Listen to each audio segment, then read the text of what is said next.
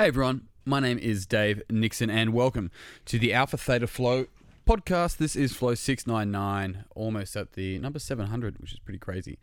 And today I am talking about the importance of play. Actually, I'm going to talk about it from, once again, because I've just finished polyvagal theory, um, from a polyvagal standpoint. Uh, and I feel like it was like the biggest gold mine that I probably got from the book, um, from where I'm at, reading it, where I, I sit today.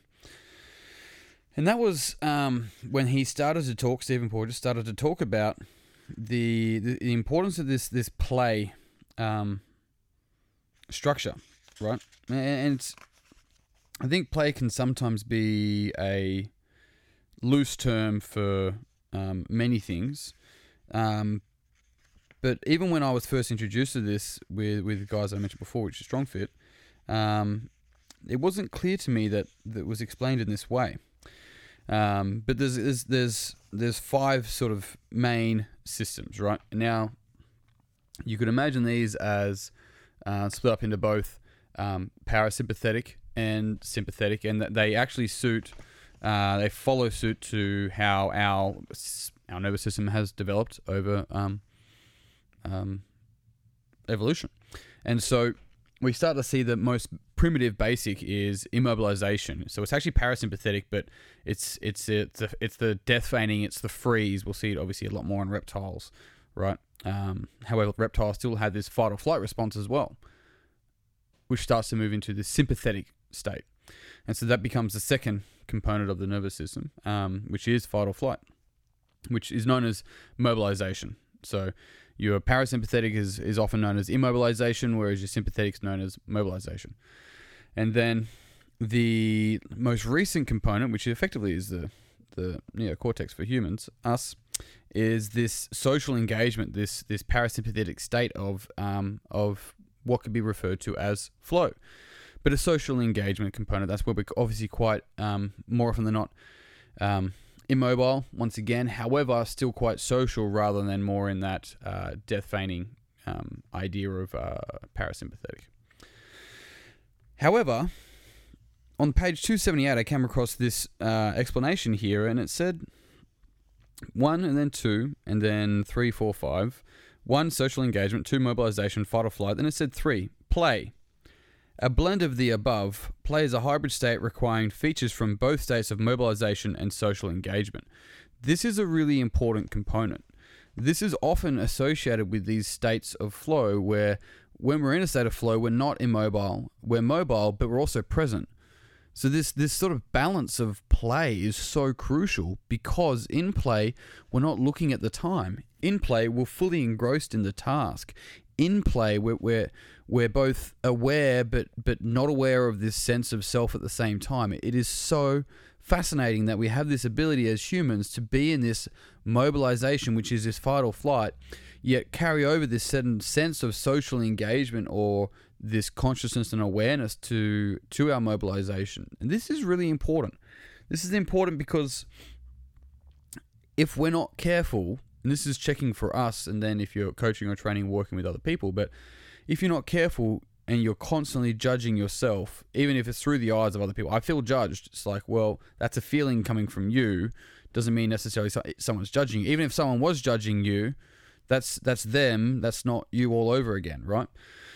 And so the power of this is that when we can bring a sense of play to the tasks that we genuinely enjoy or want to enjoy, and that can be array of many different things, we get to maintain this sort of sense of socialness, this um, sense of, of care, while still finding out what our physical body's capabilities are, are actually are. So it's not about going, it's either just um, social and, and immobile and parasympathetic and, and flow and doing nothing.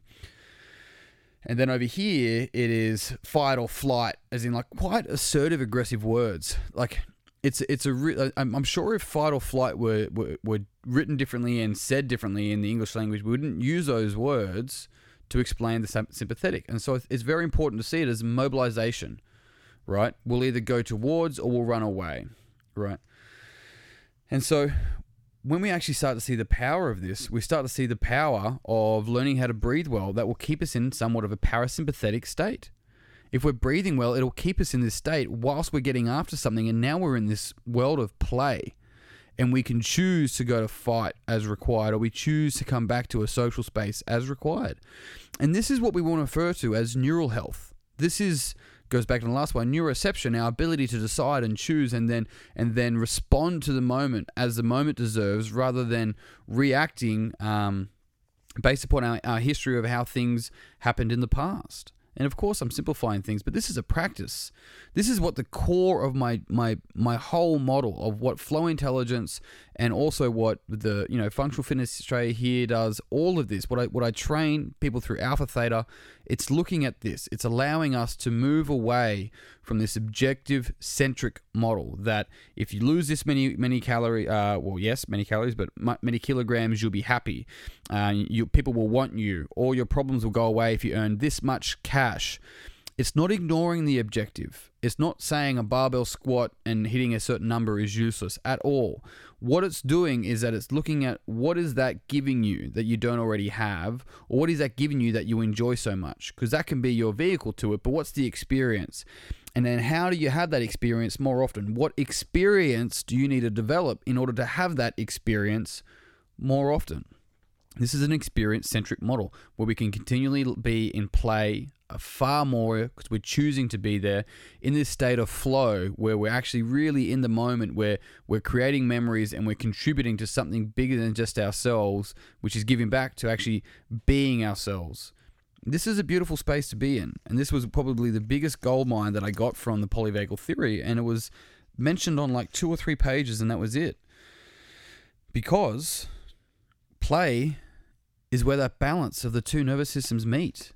And if we can tie that in with our ability to look at the things that we enjoy in life, the states of flow that we wish to uh, experience more often, then we go, well, what are the intelligences that I need to pay attention to and develop, be it emotional and interpersonal, intrapersonal intelligence, my kinesthetic intelligence, my nutritional intelligence?